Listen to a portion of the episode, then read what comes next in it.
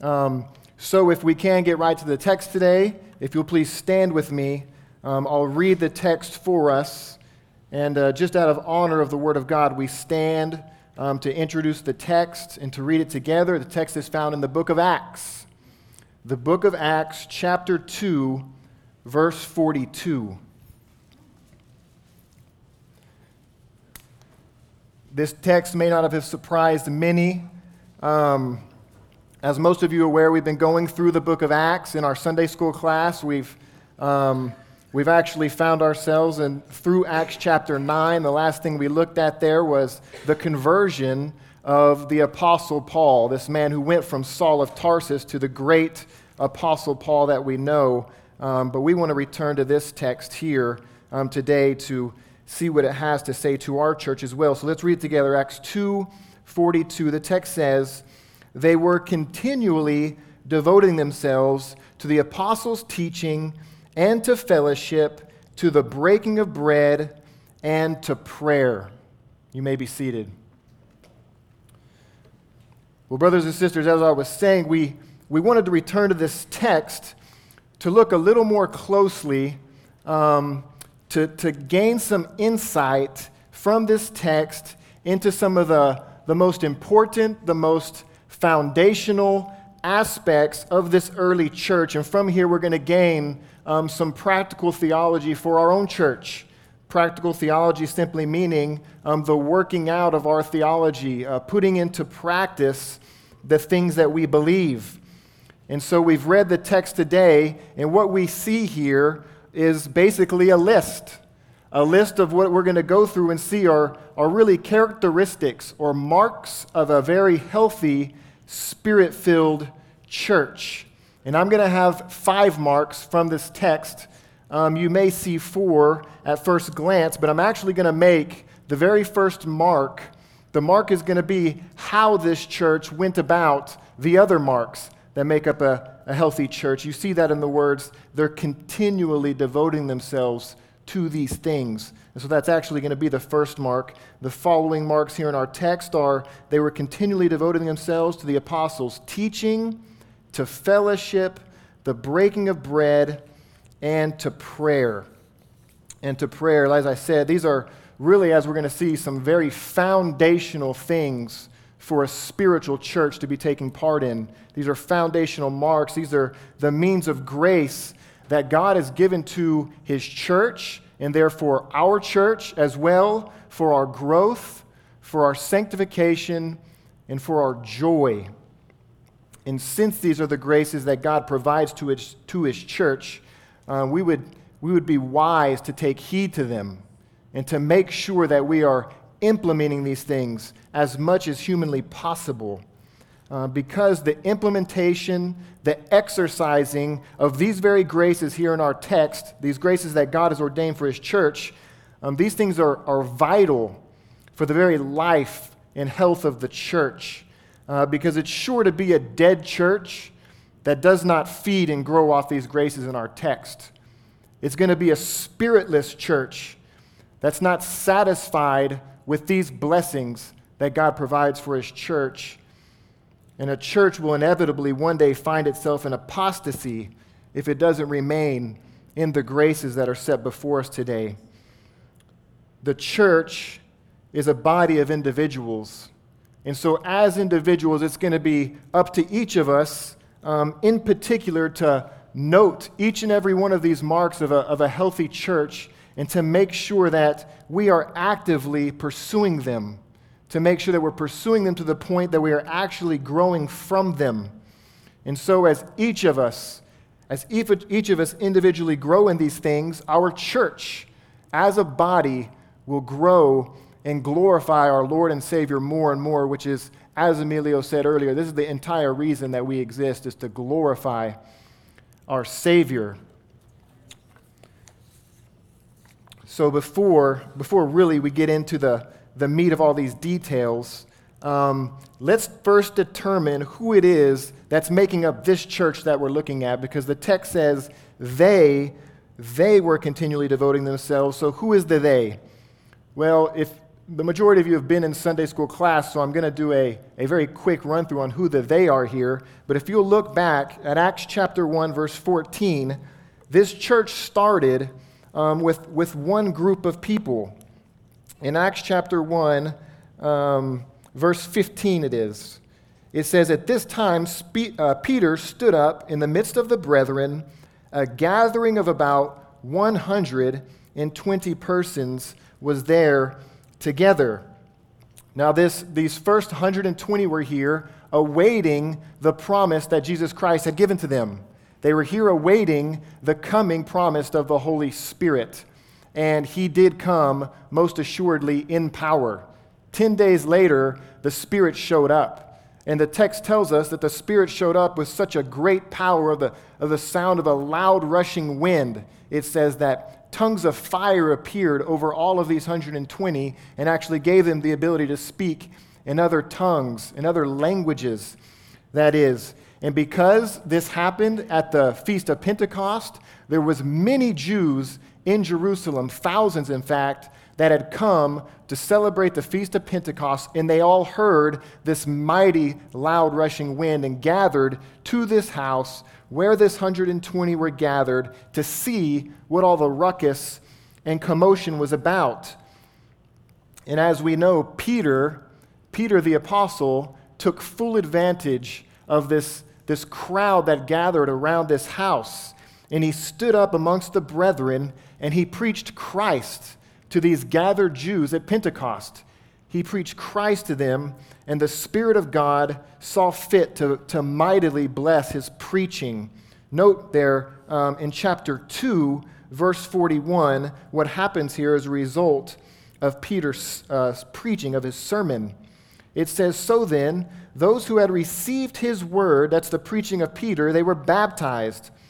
In that day, there were added about 3,000 souls. So, this is the church that we're looking at here. It's a combination of two groups the believers that were there in the room, the 120 that received the Spirit, that have just been reunited with 3,000 brand new converts. This is the church that we are looking at. Um, and this is a, is a spirit filled church full of believers, um, all who are seeking to glorify the Savior. And so that's the church. Now let's, let's look at the very first aspect here of this church's fruit, the first mark, if you will, um, that made this such a Christ glorifying congregation. So we're back in Acts 2:42. Um, Luke begins by saying they were continually devoting themselves. Now, remember, I'm actually going to make this one of the, the marks of a healthy church. How this church went about um, doing the things that it was doing. They were continually devoting themselves, it says. Uh, BDAG, which is, is just a very reputable um, Greek lexicon or dictionary, as we would call it, um, it further de- de- defines this expression of how the church was devoting themselves. It says they were persistent or persevering in something. This is just a fuller definition of um, devoting yourself. And I think um, our English words actually convey this meaning quite well. This church is very easily to understand what was going on. They were devoting, they were fully devoting themselves to these things. Um, if you have an ESV or an NIV, um, you're going to be missing a word here that we have in our NASB. The NASB actually adds the word continually. It says they were continually devoting themselves. This is a very helpful word to add uh, because the word in the Greek for devoting themselves is in the imperfect tense. And that means that what Luke was trying to, to, uh, to communicate is that this was an ongoing action. So the NASB is very helpful in the fact that it adds the word continually. They were continually devoting themselves to these things we're going to look at, which means that the church did not simply, from time to time, um, exercise these things. They didn't just do these things when um, it seemed convenient. Um, not at all. The church continually devoted themselves to these things. Um, this church did not simply get converted and squeeze church life into their already busy schedules. Um, that's not what was going on with them, as we'll see. Um, the church becomes their very lives. And we'll see that as we look at this church's lives. Um, the church becomes the primary focus of everything that they're doing with their lives. And this type of perseverance, this type of devotion to the church of God, um, should not be a strange thing for us. It should not be odd. Um, the church is where believers are. And wherever believers are is where the Holy Spirit is. And wherever the Holy Spirit is, anyone with the Holy Spirit should be drawn like a magnet. Um, so the coming together of the church should not be a strange thing. Where, where else would you want to be than where God is? So, continuing in the things of God is indeed a very good sign. It's very good fruit. If you want to turn to John chapter 15, 8, we'll look at the words of Jesus himself um, on this point. John chapter 15, verse 8. Jesus says it like this there in John 15, 8. He says, My Father is glorified by this, that you bear much fruit, and so prove to be my disciples. And prove to be my disciples. So the continuation of bearing fruit, the continuation of, of being actively involved in the church and all the graces that are there um, for the believer is a very good indication of fruit healthy fruit. It says that in continuing in these things, you're glorifying the Father and you're proving yourself to be a disciple. And to not continue in these things of God is likewise not a good indication of one's spiritual well being. Look in the same context, John 15. Look at John 15, 6 now. John 15, 6. Here Jesus says, If anyone does not abide in me, he is thrown away as a branch and dries up, and they gather them and cast them into the fire, and they're burned. So, with these things in mind, um, let's move now into this very first activity that this spirit filled church was continually devoting themselves to. And the text says, Acts 2.42, they were continually, continually devoting themselves to the apostles' teaching the apostles' teaching. Now, as we look at this list here in Acts 2:42, um, I'm not too sure that there's really any uh, particular order of importance or significance in any of the things in this list, except for this first one. The primacy of the apostles' teaching is rightfully at the head of this list of the church's endeavors. The apostles' teaching is what would have informed the church of how to perform all the other exercises here in our list. The apostles' teaching is foundational. And so, why is the apostles' teaching foundational and not uh, the prayer, the breaking of bread, the fellowship? Why are these not the foundational aspect of the church? It's because it was to them, it was, it was to the apostles that Jesus spoke these words in John 14 26. I'll just read it to you. Jesus said, But the Helper, the Holy Spirit, whom the Father will send in my name, he will teach you all things and bring to your remembrance all that I said to you. That was spoken to Jesus' disciples who became the apostles. The apostles were given this authority, this ability to remember, to recall all of the teachings, all of the life, of Jesus Christ, the Son of God, the revealer of God the Father.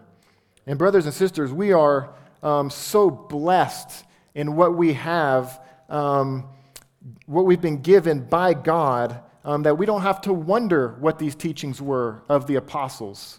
It's not for us to guess, because what we have in the very canon of our New Testament is just that it's the apostles' teaching. The New Testament is nothing but the apostles' doctrine, the, the recallings, the spirit induced recallings of the teachings of Jesus Christ himself. We're blessed in this way. In order for a writing uh, to have even been included in the New Testament canon, it would have had to have been written by an apostle or by someone who uh, was an associate who was associated with an apostle so that that apostle could have approved their writings. Uh, the very book we're looking at here, the book of Acts, is a perfect example of this. Uh, the book of Acts was written by Luke. Luke was not an apostle, um, but Luke was inspired by the Holy Spirit to not only write the book that we're looking at today, Luke, uh, uh, Acts, but he also wrote the Gospel of Luke as well. And so his writings would have been approved by the Apostle Paul. Luke was an associate of the Apostle Paul in his missionary endeavors, and, and Paul uh, most obviously gave his divinely guided approval to the authenticity of Luke's writings.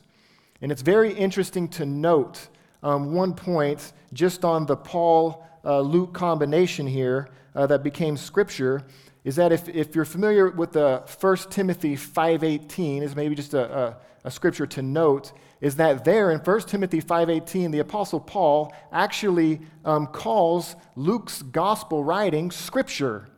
He calls it scripture. Um, if you remember the text, the text that he quotes from Luke's gospel is the laborer is worthy of his wages. There, Paul's, uh, it's in context of Paul's teaching that uh, the preaching and teaching elder of the church is, is worthy of pay. That's the context that it's founded in. And Paul quotes that saying, saying it's scripture. And the only place in the Bible that that is found is in the Gospel of Luke. The Apostle Paul quotes his missionary companion's writings as scripture. Um, now, the apostles obviously taught um, more than what we have in our 26 books of the New Testament. Um, but obviously, God has seen fit that this is sufficient for us to know and to understand what the apostles were teaching. It's just really as, as the end of John's gospel says, John, there at the very end of his gospel, says that if everything that, that Jesus Christ had done and was written in the books, all the entire world could not hold them, um, that, that, that's true um, if, if everything that Jesus taught and said would have been written in book form, uh, there would have been no containing of them. We would never even be able to make it through them. But God has definitely um, given us everything we need in the scriptures so that we are adequately equipped for every good work. Okay, so let's look now at an actual example here in our text of the apostles' teaching. Um, if you'll notice, look at Acts 2 22. Here's just an excerpt. We're just going to look at an excerpt um, from Peter's first sermon. Acts 2 22 through 24. We'll just read these verses together. This is really, I think, the heart of, of Peter's first sermon here that converted 3,000 people. Beginning of verse 22, Peter said, Men of Israel, listen to these words. Jesus, the Nazarene, a man attested to you by God with miracles and wonders and signs which God performed through him in your midst, just as you yourselves know. This man, delivered over by the predetermined plan and foreknowledge of God, you nailed to a cross by the hands of godless men and put him to death. But God raised him up again, putting an end to the agony of death, since it was impossible for him to be held in its power. So, what is the heart of the apostolic preaching? What is the heart of the apostolic teaching? What's their message? The message is Christ. That's the heart of the apostolic message. Here in Peter's sermon, it's the life, the death, even the resurrection of Jesus Christ. This is Peter's apostolic teaching. The apostle Paul um, sums up his apostolic teaching in the words in uh, Colossians 1:28, it, with one single word there. He says, "We proclaim him." That sums up the apostolic teaching. We proclaim him. And there Paul's speaking of Christ. That sums up the apostolic teaching. So, as you look through, as you survey the New Testament uh, text, the New Testament Gospels, the epistles, everything, what you're seeing here is that the apostles and the writers are simply expounding upon the work, the ministry, the life, the meaning of Jesus Christ. That's what we find in the New Testament. Uh, these writers are proving that Jesus Christ is the Old Testament Messiah that all of the Old Testament spoke of. They're going to go on from there to, to expound and explain how sinners can be reconciled to God through the work of this Messiah, which they explicitly teach is through repentance and faith in Christ alone. Repentance and faith is what they unambiguously teach, is how you are saved. If there's any here who have wondered what the apostolic teaching is, what the New Testament teaching is on how to be saved, the Bible says you must repent of your sins and put your faith in Jesus Christ, and you'll be saved. And then the apostles go on from there um, in their writings to show just how it is that a forgiven sinner is to live their life in order to glorify the God who saved them and to be ready for Christ's return. That's what we have as the apostles' teaching in the New Testament. The apostles were simply following the command that Jesus had given them. We call it the Great Commission. Jesus told them to go into all the nations, teaching, baptizing, commanding them to do everything that I told you. That's what they're doing. They're just simply expounding on Jesus' command to teach us to observe all that he commanded. That's the apostolic teaching. So, the next feature of this church that made it such a blessed fellowship was just that the fellowship. Look back at Acts 2:42. They were continually devoting themselves to the apostles' teaching and to fellowship. Many of you may be familiar with the word translated here already as fellowship. The word is koinonia, a very common word in the New Testament. Um, this word could be further desi- defined as a close association involving mutual interests and sharing. And what is the mutual interest that this early church shared? It was Christ. That was the common denominator. That's what this church shared. That was the mutual interest. That's the mutual association. Everything that they did centered around Christ. Everything. Now, what many people see in this text, what, what we see Luke doing, is basically going on here after mentioning the fellowship that this church had, and really from here on out to the end of the chapter, all the way down to verse 47, what he seems to be doing is explaining further what kind of fellowship this church had. Starting here from, from the word fellowship, he really goes on to expound on this fellowship. What did it look like? How did it work itself out? And being that we're really going to look here in a moment further at the breaking of bread and the prayers, uh, we're going to get more in depth in those specifically. But I did want to at least read down through uh, the end of the chapter, maybe beginning at verse 43. We'll see exactly how this fellowship worked out. Here we're going to see this, this beautiful fellowship. We're going to see the oneness that this church shared. Let's begin reading in uh, verse 43. It says, Everyone kept feeling a sense of awe. And many wonders and signs were taking place through the apostles. And all those who had believed were together and had all things in common.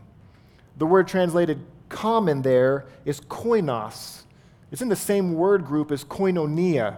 So here we just see another clue that this is going on to explain the fellowship. It's going on to explain how this fellowship worked and what kind of fellowship they had.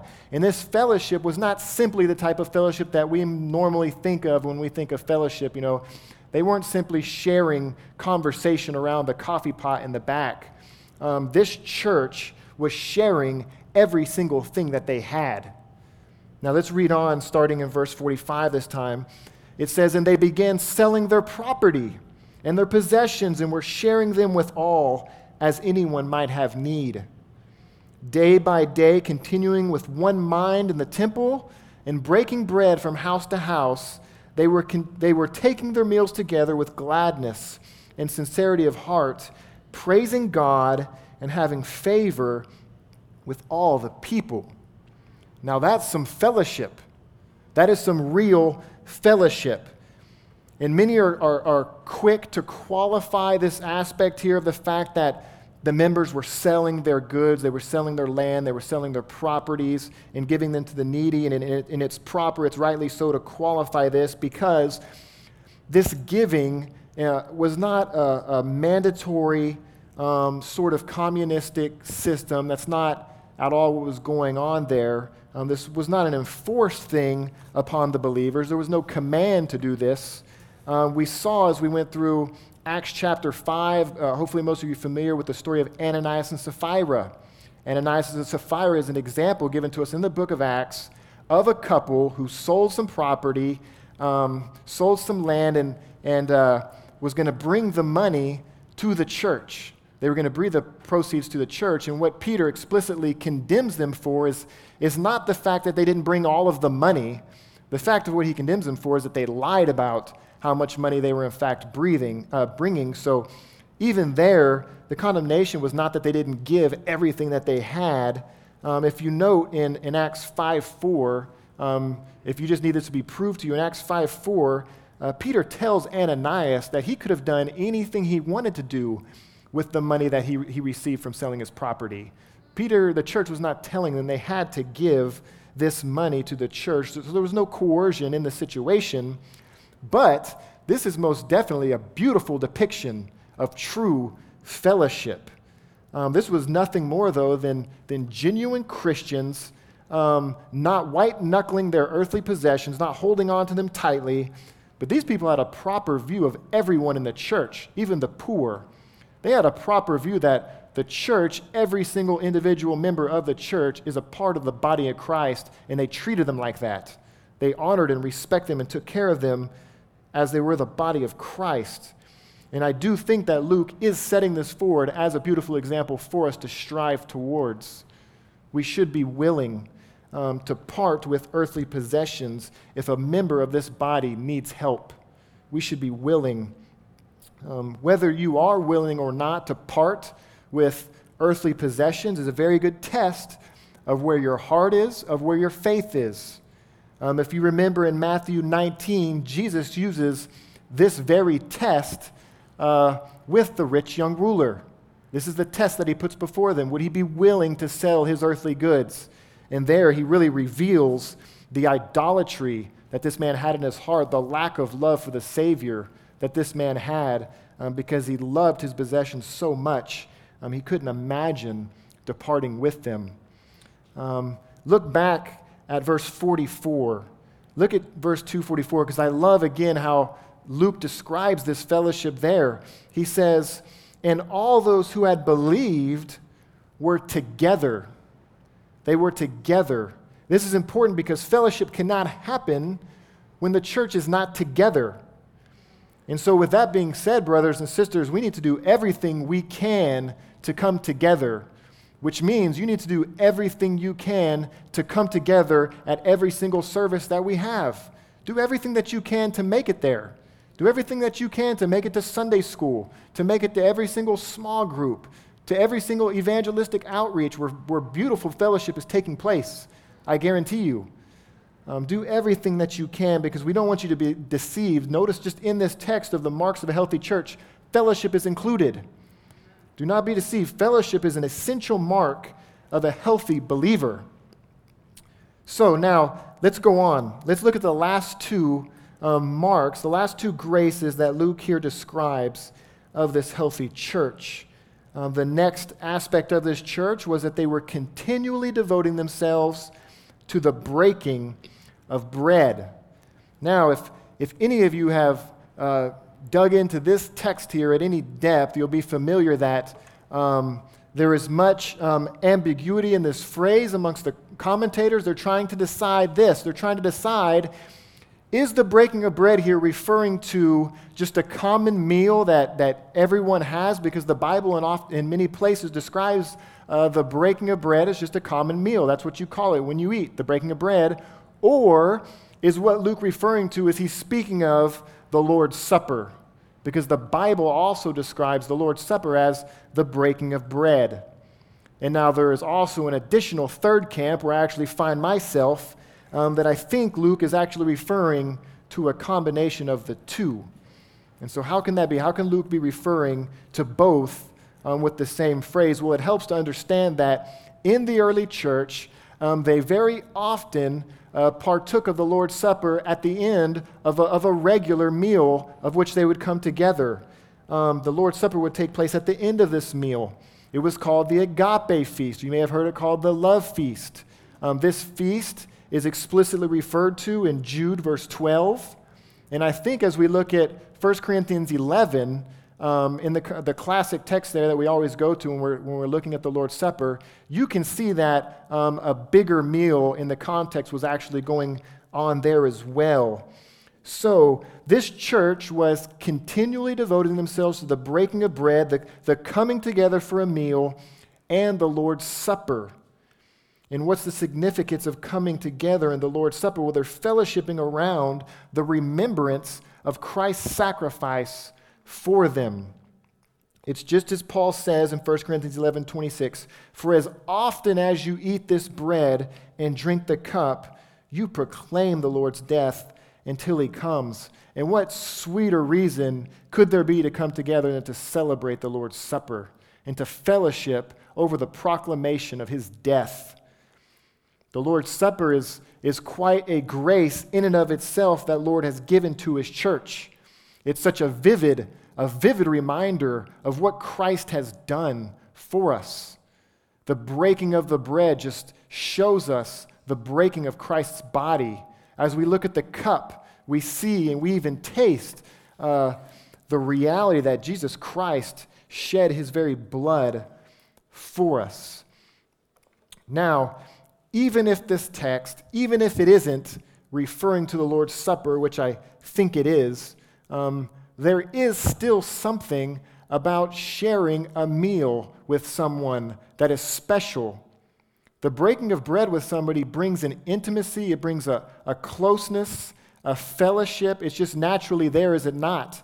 Um, and this is part of the reason that Paul can say in 1 Corinthians 5:11, he says that you're not even to eat with a so-called brother if he is immoral, covetous, or an idolater so on and so on.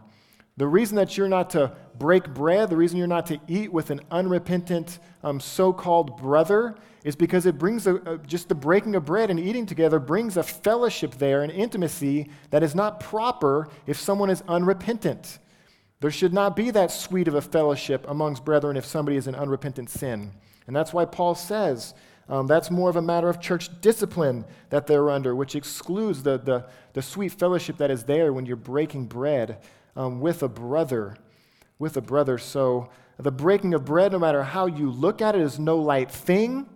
Um, no matter how you look at it, it's a very intimate, sweet fellowship that takes place amongst brethren. And so we need to be more thankful, we need to be more joyous, and we need to be more unified anytime we come together to break bread, whether it's, a, whether it's a meal after church, as we oftentimes do, or and especially when we come together to break bread in the Lord's Supper.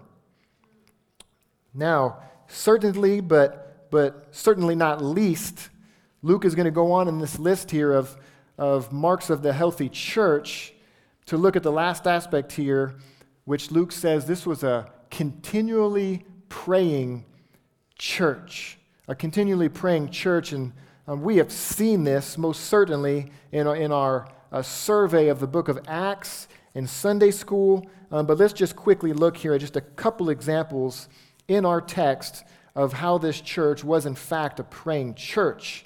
Um, note, look back in Acts 1.14. Acts 1.14, this is a description of those 120. The, the, the church started off with prayer. Acts 1:14 says these were these all with one mind were continually devoting themselves to prayer. Notice the same language there. They were continually devoting themselves to prayer. Look in Acts 124 probably on the same page acts 124 the church was there praying to the lord for guidance this is where they were seeking to replace judas who had betrayed the lord and, and, and committed suicide. Um, they were seeking the Lord through prayer. And also, note Acts chapter 6. Um, Acts chapter 6, just to see the significance of prayer in the early church, notice what the apostles are doing in Acts chapter 6. They actually end up devoting, they actually end up um, creating, I should say, an entirely new office of of church leadership um, so for the very reason that they can be devoted to prayer. I think that they create the office of the deacon here. There's, there's much work to be done in the church. They need servants. So they uh, set apart um, men to be, um, to fill that role of work. And the apostles say in Acts 6 4 that they do this so that they can be devoted to prayer and to the word of God. That's how significant prayer was that the apostles actually set up an entirely different um, office in the church so that they could be devoted to this. That's the significance of prayer in the early church. Um, maybe lastly on prayer, let's look at an example of prayer. We have, a, we have an example of it. Acts chapter 4, uh, beginning in verse 24. Let's look at this prayer of the early church. Acts chapter 4, verse 24. Um, I'll read down through verse 30. Acts 4:24 says, "And when they heard this, they lifted their voices to God with one accord and said, O Lord, it is you who made the heaven and the earth and the sea and all that is in them, who by the Holy Spirit, through the mouth of our father David your servant, said, Why did the Gentiles rage and the peoples devised futile things? The kings of the earth took their stand, and the rulers were gathered together against the Lord and against his Christ.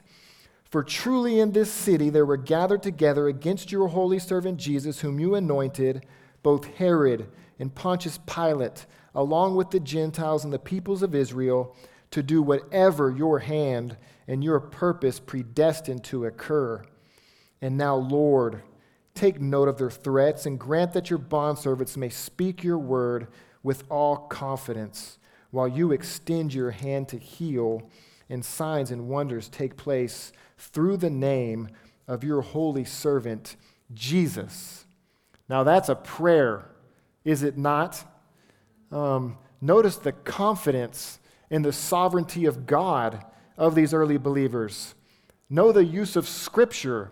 All of that text there, that's probably in all caps in your Bible, is the early church using Scripture in their prayer to pray back to God.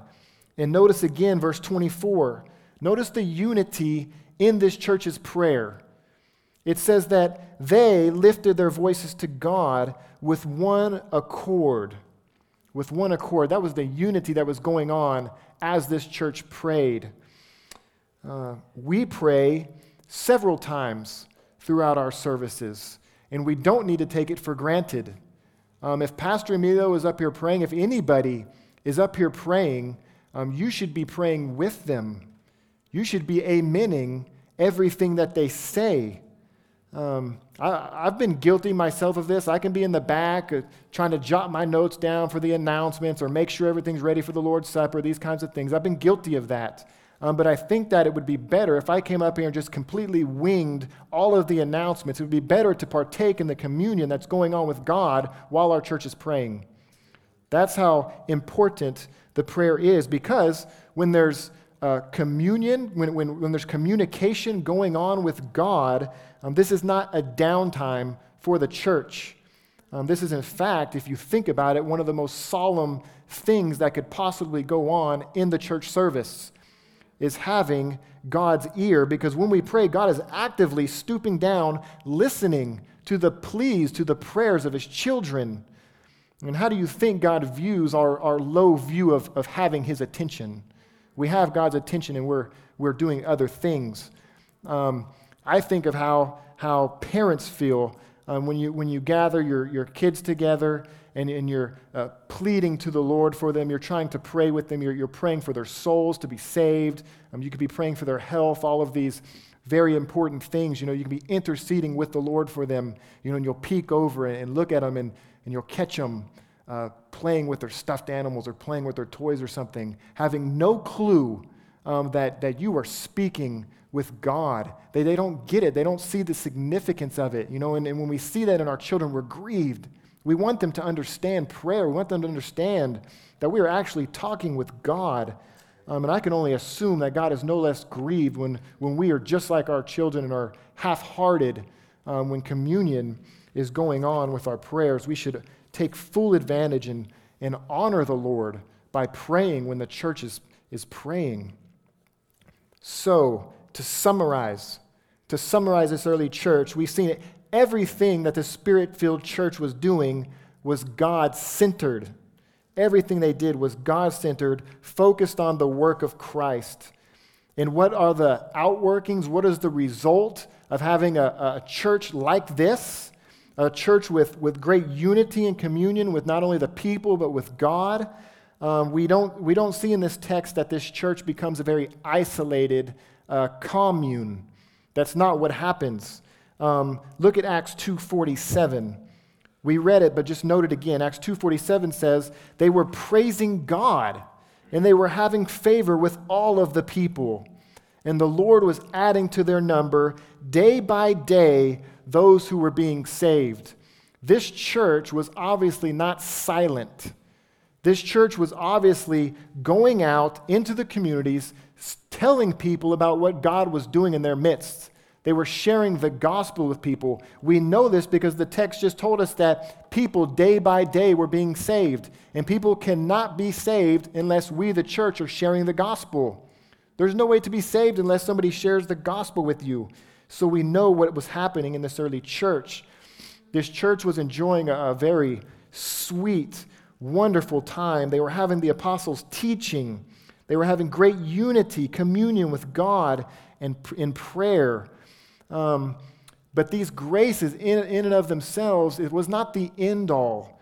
God was preparing the church to fulfill the ministry that he gave to the church in Acts 1 8.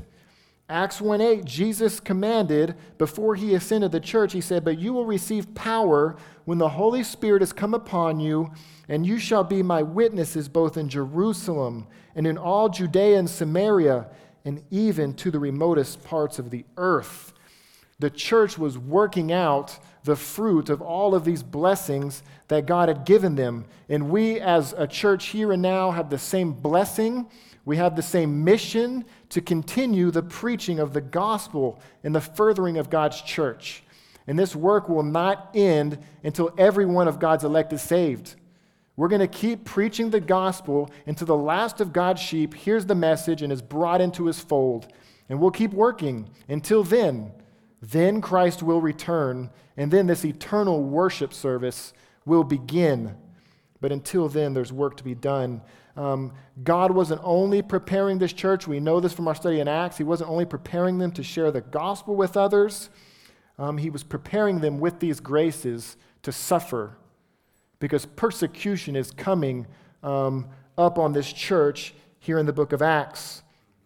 These graces of, of the apostles' teaching, the fellowship, was preparing them for a, for a time of suffering, a very hard time of suffering. So, likewise, just as this church was being prepared for these things, for the work of evangelism, for the work of persecution and suffering, so we too, brothers and sisters, should take full advantage of the time that we have to, to give ourselves and devote ourselves to these things, to the freedoms that we still have to devote ourselves to these things, um, we should need to take full advantage. I don't want us to have a, a low view of these graces. These graces in our text here today um, can seem very monotonous at times, very ordinary, because we've had so much freedom, so much time to participate in them. But the whole point of why we preach this text was so that we could realize that these are the marks that God has ordained to make his church sanctified. This is what God has ordained for us to become more Christ like.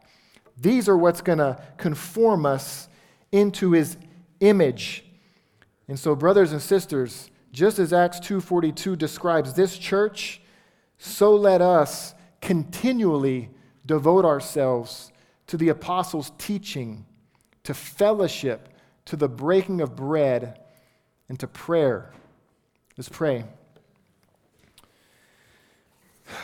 Well, Father, um, you have indeed answered prayer, Father, just at the completion of this sermon, Father, and I, and I thank you and praise you for that, God. I thank you for all of these blessings, God, all of these graces, Father, which is what they are. They're graces that you've given to us, Father. Father, may the preaching of your word as we study the apostles' doctrine, the apostles' teaching, God, may it unify us, God.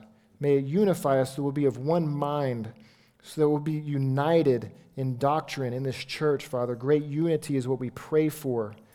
Father, may our fellowship, Father, be so rich, Father, so real, God, that we would sacrifice for the brothers and sisters in this church, God.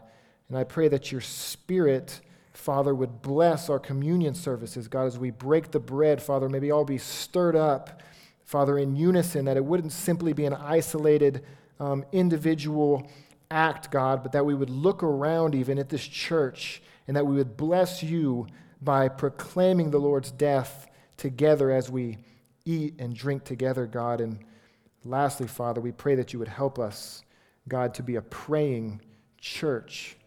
Father, not only at our houses, God, but also when we come together, God. Stir us up to pray.